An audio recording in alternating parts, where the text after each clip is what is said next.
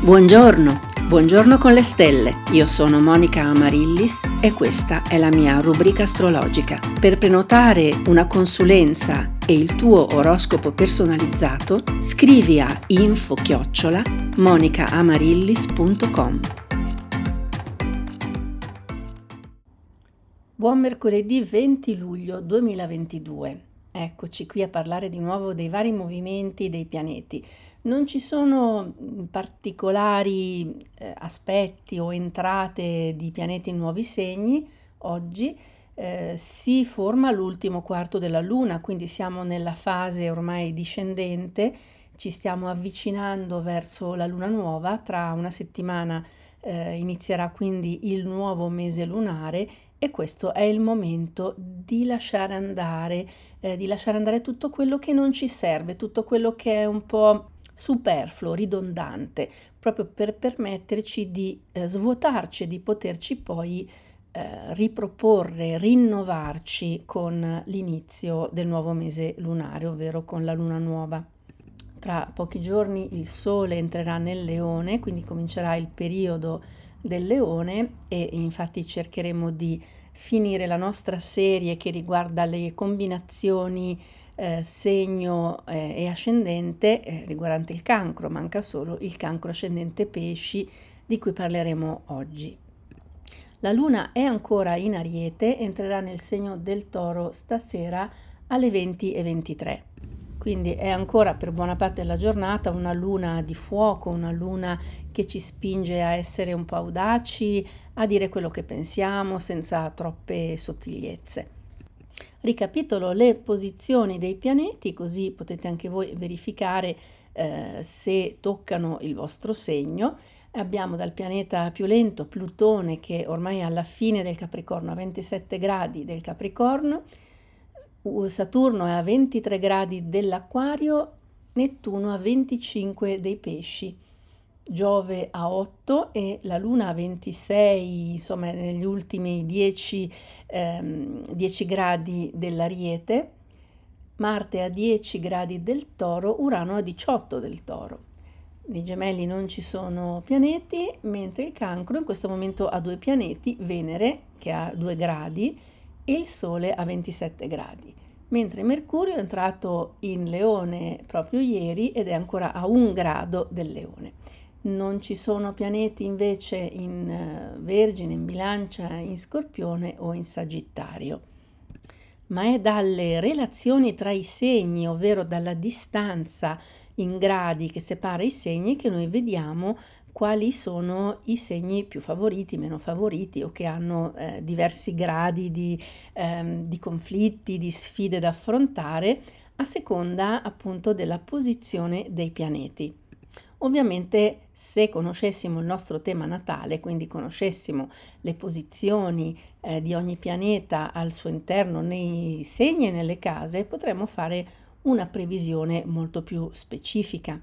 molto più personalizzata in questo caso invece eh, non possiamo ovviamente andare eh, nel, nello specifico, possiamo solo basarci sulla posizione del Sole, quindi eh, il vostro segno solare, il segno eh, appunto in cui siete nati, ma anche così è solo eh, un arrotondamento, una generalizzazione necessaria. Spero però che eh, vi incuriosisca tutto, questo, tutto ciò che vi sto dicendo e che magari vi farete fare il vostro tema natale personalizzato. Per scoprire i vostri punti di forza, i vostri punti deboli, magari il perché avete certe espressioni psicologiche, caratteristiche e anche come si possono sviluppare queste cose nel futuro grazie al continuo transito dei pianeti che continuano a girare nel nostro sistema solare e a influenzare la nostra vita. Voi direte perché? Come fanno i pianeti nel cosmo a influenzarci? Ebbene, secondo Lisa Morpurgo, la, l'astrologa, la studiosa di cui seguo il metodo, il nostro sistema solare sostanzialmente riproduce lo stesso schema del DNA cioè la distribuzione dei pianeti nei segni e loro, eh, i loro rapporti geometrici eh, ricostruiscono la stessa spirale, doppia spirale del DNA, è quella che abbiamo noi nei nostri, nei nostri cromosomi. E quindi veramente come in cielo così in terra, come in alto così in basso, cioè siamo costituiti secondo uno schema, un disegno che si riproduce in modo diverso, ma comunque in modo simile nel cosmo. E quindi quello che succede, cioè i rapporti angolari che si formano tra i pianeti, possono avere anche un effetto su di noi e noi cerchiamo di leggere questa cosa. Ma bando alle ciance, vediamo un po' cosa succede oggi per i vari segni, perché so che è quello che vi interessa di più. Ebbene, oggi ho preparato la nostra pagellina eh, dei segni per vedere un po' quali sono più forti a livello energetico e quelli invece che si ritrovano magari ad avere un pochino più di sfide rispetto agli altri. Cominciamo come al solito dal fondo, dal peggio classificato che come purtroppo per questo segno succede ultimamente è la bilancia. E se siete della bilancia, a meno che non abbiate degli altri pianeti del vostro tema natale in altri segni che magari vi stanno dando un pochino più di sostegno, ebbene sicuramente ci sono parecchie questioni irrisolte da affrontare. E soprattutto a livello emotivo oggi forse non sarete così, eh, così su ma non perdetevi d'animo perché avete comunque degli appoggi, Saturno che è il vostro pianeta guida vi appoggia, vi dà quindi quella eh, coerenza, quella costanza, quella stabilità per pro- portare avanti i vostri progetti comunque. E da ieri anche Mercurio in Leone vi sostiene quindi con la capacità dialettica, la capacità di comunicazione e di percezione.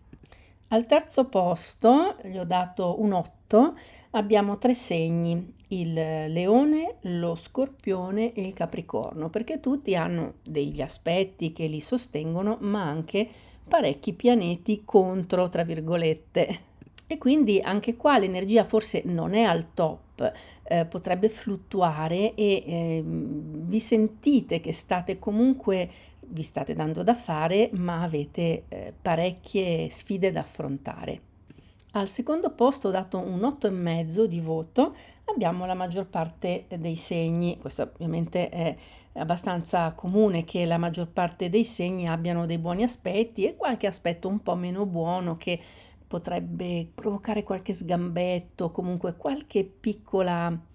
distrazione o magagna. Ebbene, qui abbiamo Ariete, Toro, Cancro, Vergine, Sagittario e Acquario, quindi tutti mm, diciamo con dei buoni sostegni, quindi sicuramente con le capacità eh, di risolvere qualsiasi problema intervenga nella vostra vita quotidiana, che sia di tipo relazionale o che sia di tipo lavorativo o di altro tipo ancora.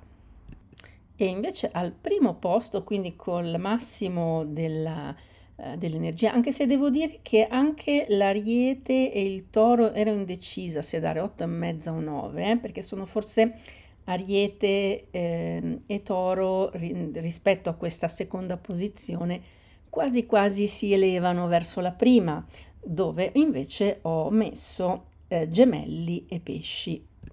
I gemelli perché ora non hanno nessun pianeta nel loro eh, segno, non stanno transitando insomma nessun corpo celeste, però hanno la maggior parte di aspetti positivi, la Luna e Giove dall'Ariete che è un segno alleato, Saturno che è un segno alleato e anche Mercurio in Leone, un altro segno alleato. L'unico problema che hanno i gemelli è Nettuno in quadratura, soprattutto se appartengono alla terza decade e Nettuno provoca sempre un po' di confusione,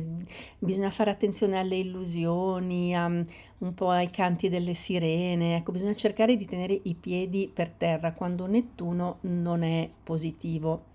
C'è un po' di mancanza di direzione, però gli altri aspetti sono tutti belli, quindi i gemelli sono veramente avvantaggiati rispetto ad altri segni. E idem il, i pesci, perché i pesci in questo momento non hanno aspetti negativi, hanno solo aspetti positivi o neutri, quindi è molto un bel vantaggio. Questo ovviamente sto sempre parlando in generale, quindi del segno, non di voi come individui, non fatevi ingannare perché se dite io sono dei pesci e mi sta andando tutto male. Sì, ma tu sei un individuo che ha un tema natale specifico, eh, individuale, eh, personale e eh, magari hai solo il sole in pesci e magari hai un sacco di pianeti in bilancia che quindi stanno subendo tutte le dissonanze di cui ho parlato prima. I pesci, tutte le decadi sono abbastanza coperte da qualche bell'aspetto, perché nella prima decade c'è il bell'aspetto di Venere che porta comunque buone relazioni sociali e, e sentimentali. Per chi appartiene alla seconda decade c'è il, la grande energia, la grande grinta eh, trasmessa da Marte, da Urano, che sono in buon aspetto e alla terza decade abbiamo come buoni aspetti ci sono quelli del Sole e di Plutone, quindi sicuramente questi eh, riescono a darvi carisma, una volontà molto forte. Abbiamo quindi visto eh, come sono messi i nostri segni zodiacali, abbiamo finito la nostra rassegna e quindi ci dedichiamo a, eh, ad analizzare l'ultima combinazione che rimane del, del cancro, ovvero il cancro ascendente pesci. Due segni d'acqua, due segni quindi in buon aspetto tra loro che eh, fanno presagire una personalità armoniosa. Il problema potrebbe essere una tendenza alla passività, perché l'acqua porta a volte a essere un po' troppo passivi e questo è il rischio di questa combinazione combinazione che alla nostra latitudine alle nostre latitudini più o meno può nascere intorno alle 23, eh, diciamo tra le 21, 21 e 30 e le 23, 23 e 30. Abbiamo quindi una combinazione tra l'acqua dell'oceano, dei pesci, e quella cristallina di fonte del cancro, quindi la, l'acqua dove inizia la vita e questo individuo potrebbe essere portato a fantasticare molto e anche a perdere il contatto con la realtà. Quindi mm, se avete dei figli con questa combinazione cancro scente pesci, beh, sarà bene insegnare loro ad avere questo contatto con la realtà.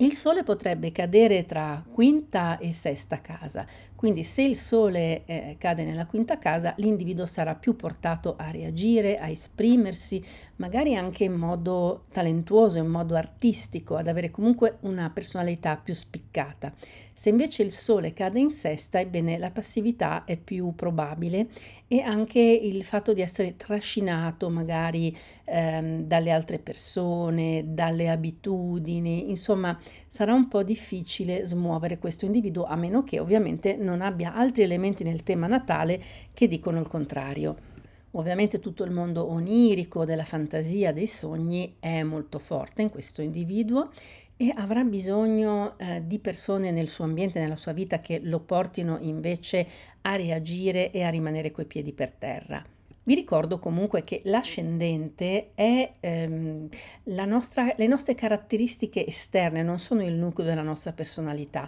Molti mi chiedono se è vero che l'ascendente diventa più forte man mano che eh, invecchiamo, che andiamo avanti nella vita. Sì e no, perché l'ascendente è un po' il biglietto da visita, l'abito bello che noi mettiamo per eh, andare incontro agli altri, per farci conoscere. E quindi è ovvio che più indossiamo un abito, più indossiamo una maschera, più ci identifichiamo con quella maschera, ma in realtà il nostro core, il nostro nucleo è sempre il sole, che è un po' anche il nostro progetto di vita.